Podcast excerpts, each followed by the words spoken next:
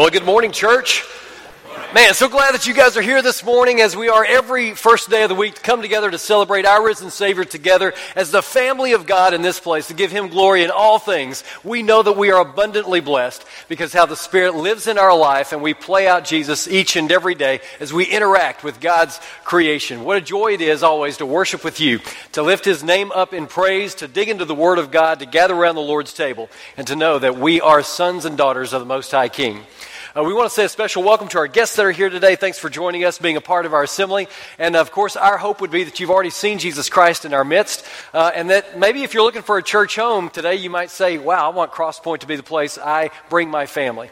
And so we want you to join us in telling that story of hope uh, that is Jesus Christ. There are lots of ways to get involved uh, in ministry right here at Crosspoint. You can check the bulletin to see uh, the different different uh, ministries that we do have. Uh, but I want to mention too something Kale's already mentioned, and that is next week is Missions Sunday. We've got a missions board right out in our commons, and I would encourage you if you've never stopped and read through all of the different things that we are involved in in Crosspoint to share the story of Jesus Christ, you need to do that. It is a great opportunity for you to share the message that you love and experience each and every every day of your life. You and I had the blessing of knowing Jesus, but there are people uh, worldwide who've never heard the name of Jesus. And next Sunday is a great opportunity for you to get involved in telling that story.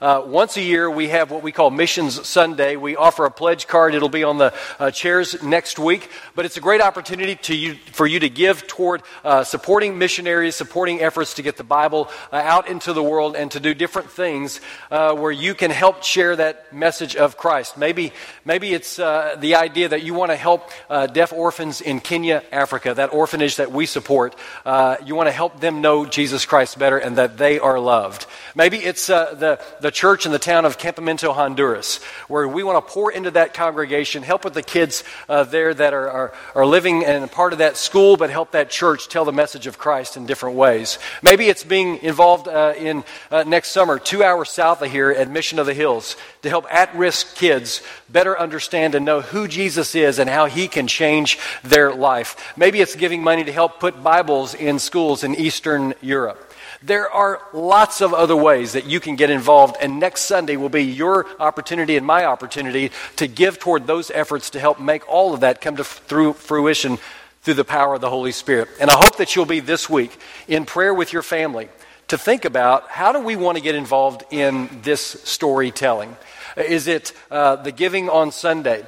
Is it a, uh, a, giving that's kind of segmented throughout the course of the year? Maybe it's next summer. We as a family are, are going to make a decision to go to Honduras or go to Kenya uh, or help out in a local mission uh, effort. There are lots of ways you can get involved, but be in prayer this week how your family is going to get involved in telling the story of Jesus in lots of different ways.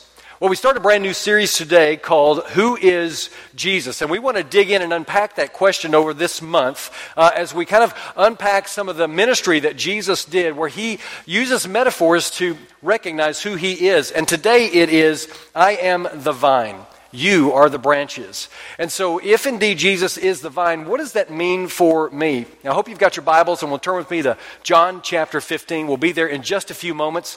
Those first 17 verses of John, uh, Jesus really unpacks the idea of the vine and the branches. What does that mean for us in our life? What are we called to do? How are we called to trust Jesus and be connected to Him? But I also want to remind us that that discourse happens right in the middle of a larger discourse, chapters 14, 15, and 16, where Jesus is talking to his disciples some 2,000 years ago, yet his words are relevant for us today as followers today.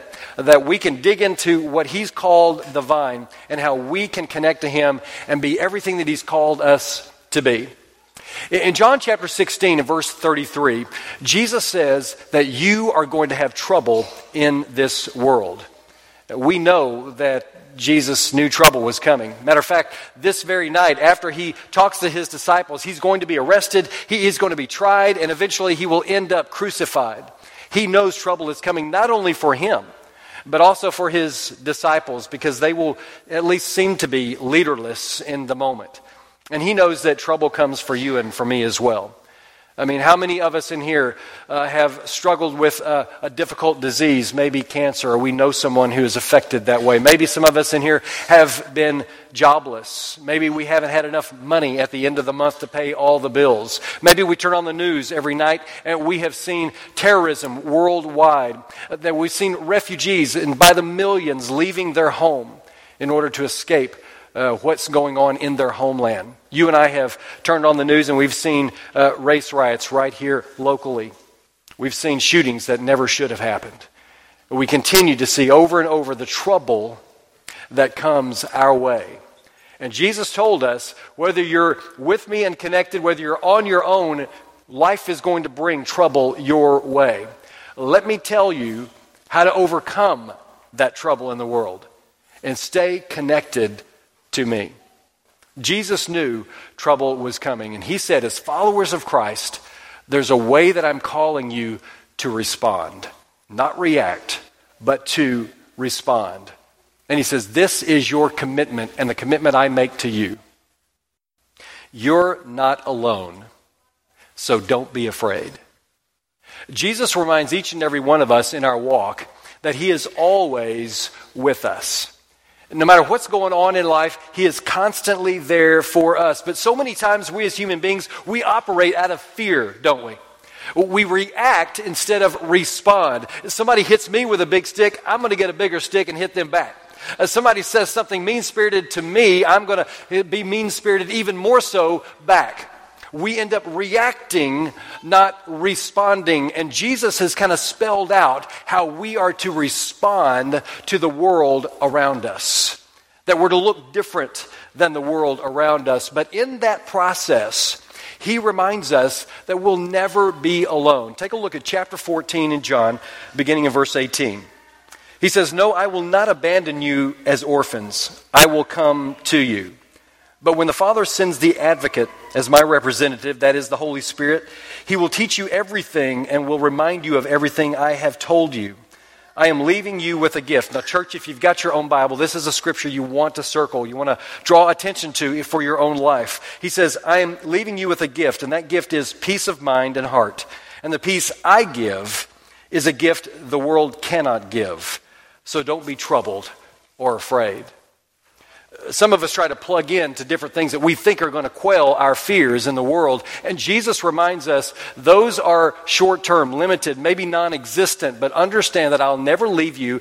And what I'm going to give you is a peace that no one else can possibly give you.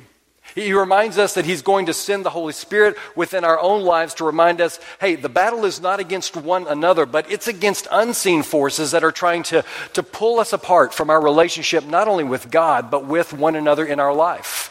And we've got to remember that we are battling unseen forces. Therefore, I want a power greater than that who is unseen on, in my camp, in my life as well. Jesus says, I'll give you a peace but it looks different than the world, what the world wants to give you. You see, the world says uh, that, that your peace is based upon the calm around you. If everything is going great, if everything's fine, you too can be fine. But if one thing messes up, if, if you have some trouble along the way, if there's some turmoil, some chaos, then you reply in like kind. And Jesus says, In this world you're going to have trouble, but you yourself don't need to be troubled because you are connected to me. When we let fear rule the day, you see our minds play out the worst case scenarios, don't they? We begin to think about sickness and kids and how they're growing up and maybe the job and the economy, any number of things on the list, and our mind creates a worst case scenario, which, by the way, most of the time never comes to fruition. But that's where our anxiety lives. That's where our fear lives. And Jesus says, Don't be afraid. I'm not going to leave you alone. You're connected to me, I'm going to be connected to you. And Jesus is telling his disciples, There's going to be trouble coming. You see, Jesus and his disciples uh, have just finished a meal, a Passover meal, in the upper room in Jerusalem. This is the night that he'll be betrayed.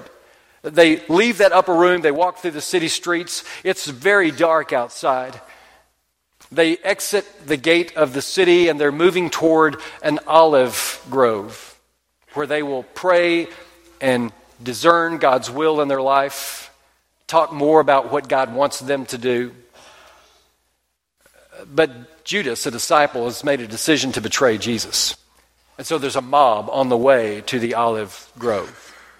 They're going to arrest Jesus. And this mob shows up with, with swords, with clubs, with torches. It is so dark outside that Judas tells the mob, the leaders, he says, Listen, the one I kiss, that's the one that you need to arrest. That's Jesus of Nazareth. And so certainly he shows up.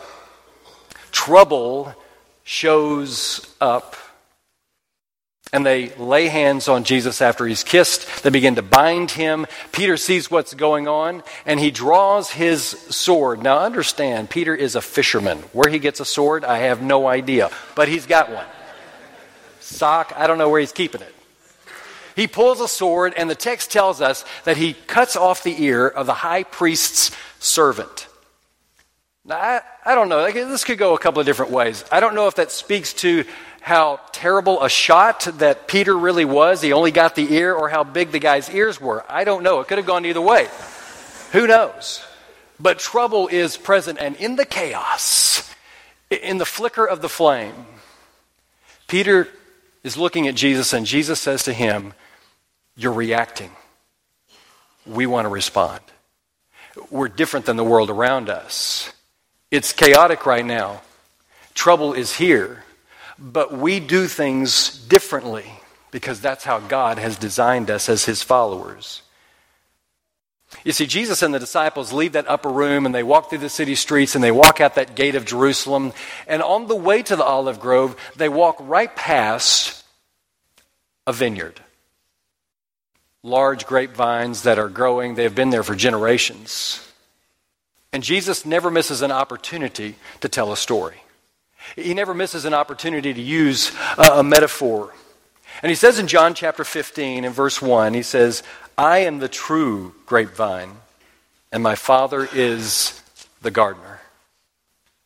You see, he knows that the disciples and we too today believe there are other things that we can connect to, things that we can plug into that are going to save our day, things that are going to quell the fear, things that are going to make things go away. And Jesus reminds the disciples and us today, he says, No, I'm the true grapevine.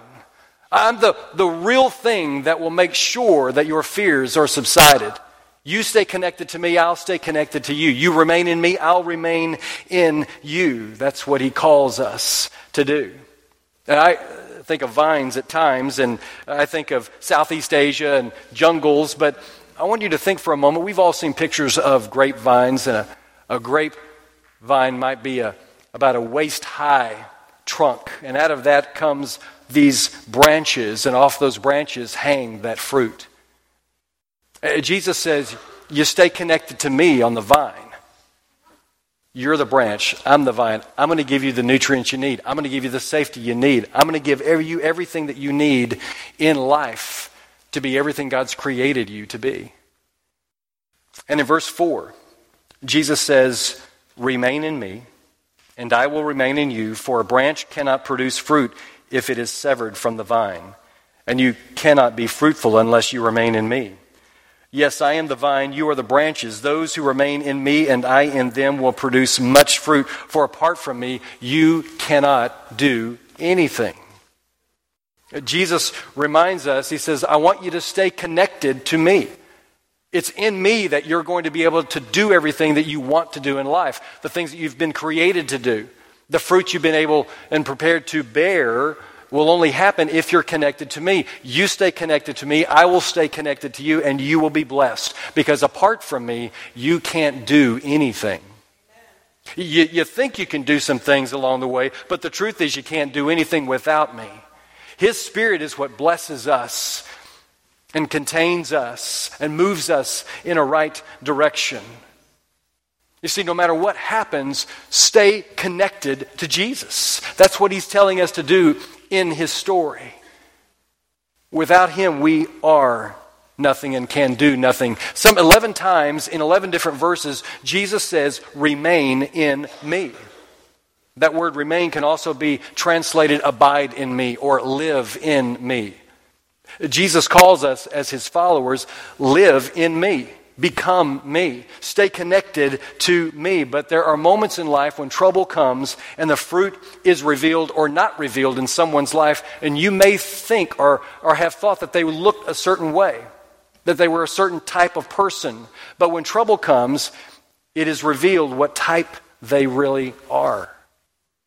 Now, sometimes trouble comes and unexpected fruit happens, or no fruit at all. When we lived in Stillwater, uh, one Christmas, I was a terrific dad, and I bought the boys a chocolate lab. And we named him Stonewall Jackson. Isn't that a great name, Stonewall Jackson? First service thought it was a lot better. Anyway. But uh, we brought him home for Christmas, and, or I brought him home, and uh, we, we began to raise that dog. Eventually, we kept him about two years. We just were not home enough to socialize uh, Stonewall, and so we eventually sold him to another family who lived on a farm, and I'm sure he had a great and productive life, had a great time. But I remember about a year into, uh, we had him there. He was about a year old. We built a, a, deck onto the house, and around the deck, we planted lots of shrubs and a couple of trees. One of those trees was right outside the window. It's called a Chinese pistache. I planted that tree, and uh, one day I come home from, or one morning I get up from work. Stonewall's been in the backyard. I get my coffee. I'm looking out the back, and I notice that there is no tree it, there's a stump coming out of the ground, and I look in the distance, and Stonewall has the entire tree in his mouth prancing. He's done a good job. Something invaded my backyard. I got rid of it, Dad. I got it covered. So I went out in the backyard. I pulled him over. We had a discussion about the tree, not the the tree. This is supposed to be here. The next morning, I get up. Oh, well, first that day I went back and bought another tree, planted the tree, got it Home Depot, small tree. The next morning, I get up with my cup of coffee, I look out, there's no tree. I go outside, sure enough, it's over in the corner of the yard. There is a stump in, in the ground. That's all that's left. Stonewall's very proud. He's done his job, he believes. We have another discussion. I go get another tree, the third one. This time I buy chicken wire. I buy some things to kind of protect the tree. Now, all of these trees, if you've ever bought a small tree from, say, Home Depot or Lowe's, you know they come with a, a huge uh, piece of wood like a bamboo stick or something to keep it growing straight. All of these had that. And so I plant the tree. I put the chicken wire around the trunk of the tree. Uh, Stonewall's in the backyard, and the next morning I get up and the tree is there. Ah, finally got it together. He understands I did the right things to keep him away from the tree. I'm drinking my coffee. Everything's good. The next morning I get up, get my coffee, look out the back. The tree looks a little, a little wilty, but you know, it is Oklahoma. It's hot. Uh, we just transplanted it. It's just trying to catch up on the water consumption. Everything's good. The next morning I get up and the tree is not looking very good. Leaves on the ground. It's very wilty at the top. I go out to check what's going on. I look at the tree and lo and behold, Stonewall chewed the thing in half and left the stick so it looked like it was still in place. now, there are moments in our life when we look productive and we're not very productive. It looks like we're bearing the fruit that God's placed in our life. Our leaves are green, but we're really plugged into something else or something not at all. And so Jesus says in his story, he said, Look, you've got to stay connected to me if, if I want to stay connected to you. And it's only in those moments that you are going to have life and life to the full. It's only in those moments when you allow my spirit to, to guide you in life that everything will be as it should be. Storms are going to come and reveal who we really are. And Paul reminds us that the fruit in our life that should exist so the world looks at us and knows that we're truly connected to the vine, truly connected to Jesus, is joy, peace, love, patience, kindness, goodness, faithfulness, gentleness, and self control. Those are the, the fruits that we should be bearing in our life that the world looks at and realizes we're not just going through life, we're truly plugged in to the vine.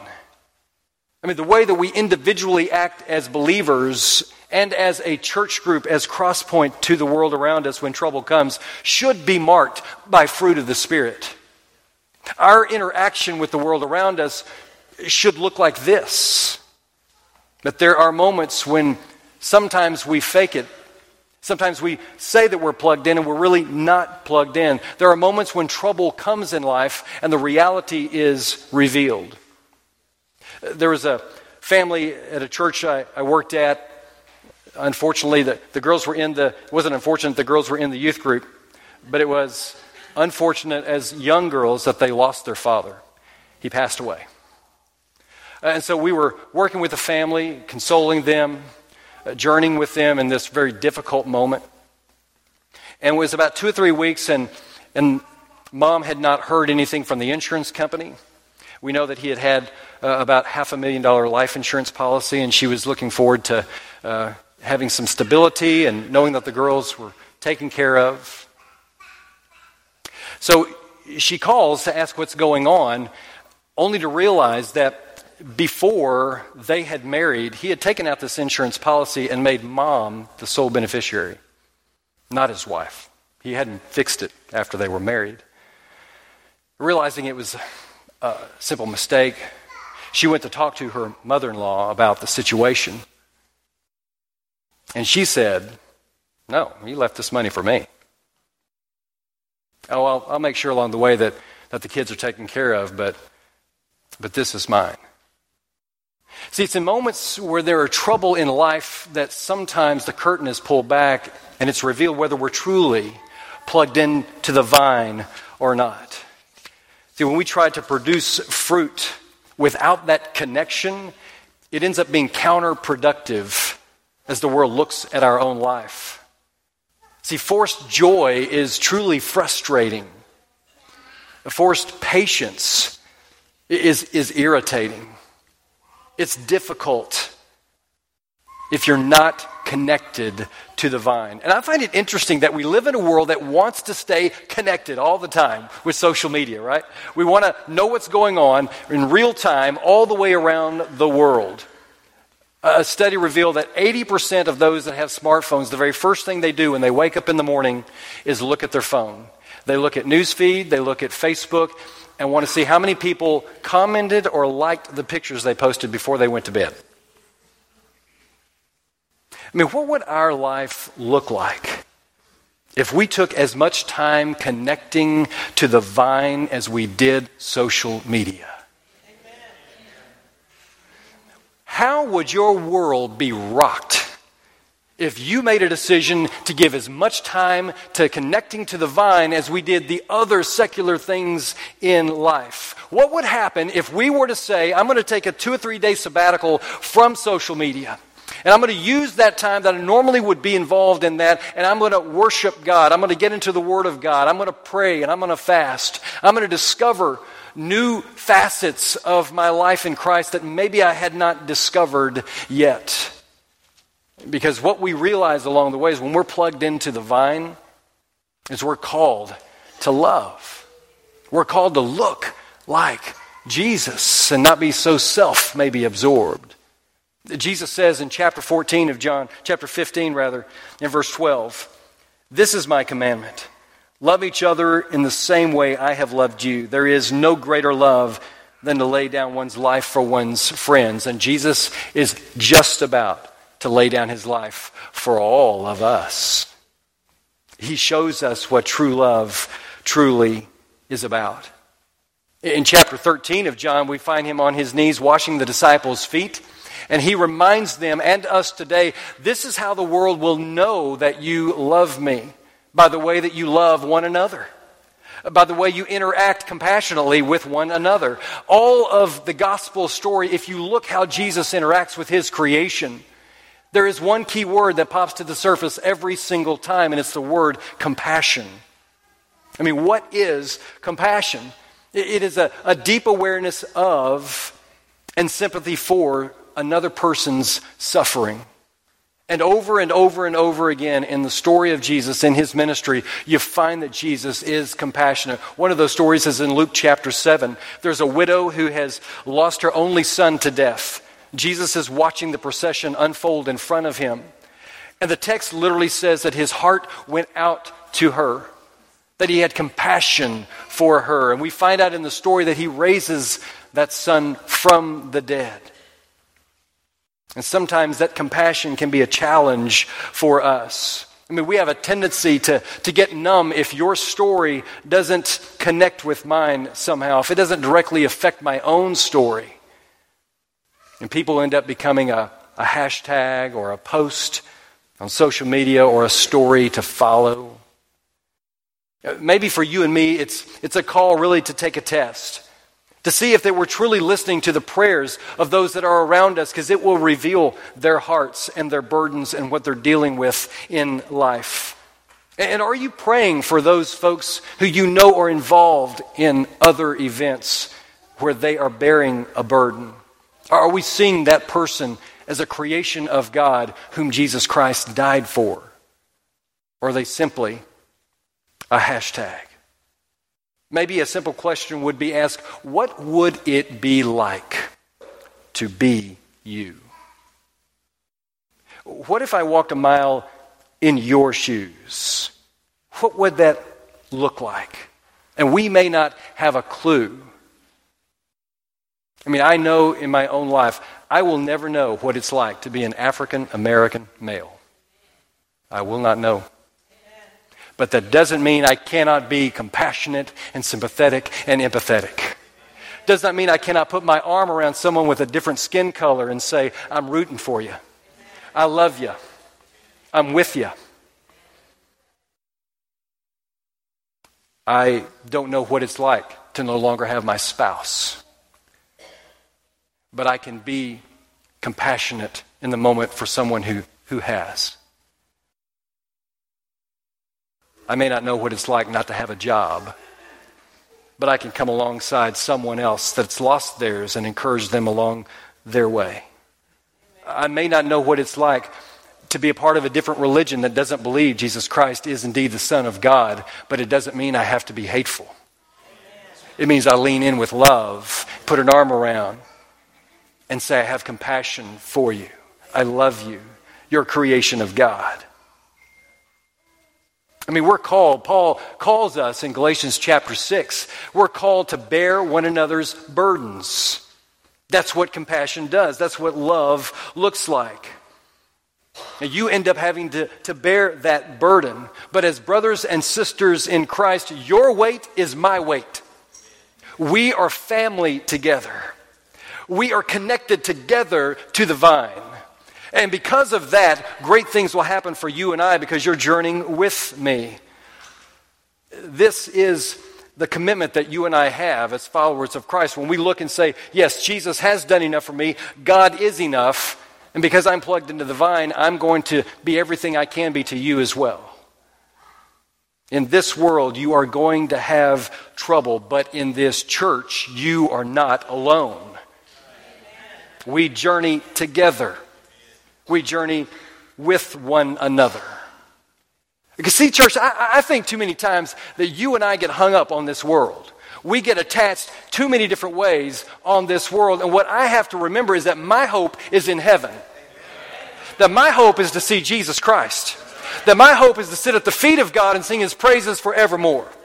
That I want to be a part of what God is doing to make everything new once again.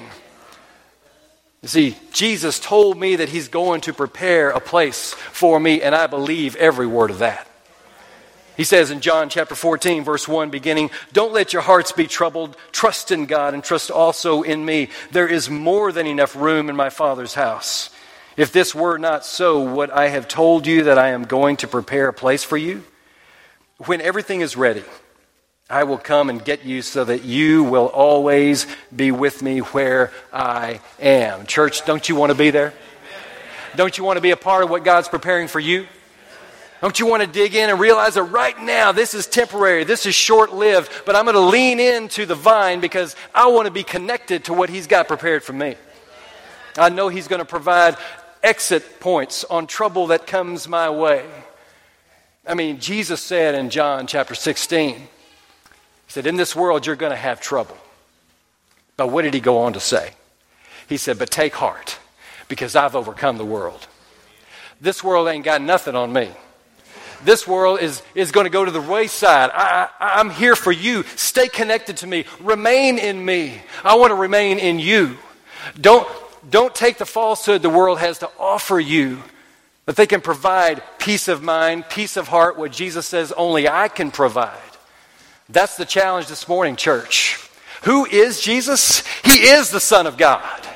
And He has conquered death, and He is everything that you ever wanted in your life. I promise. So, this morning, the question is for you are you ready to take hold of the blessing that God has for you in His Son, Jesus Christ? Do you want to take part in that story? Because I know that He's longing for you to be connected to Him.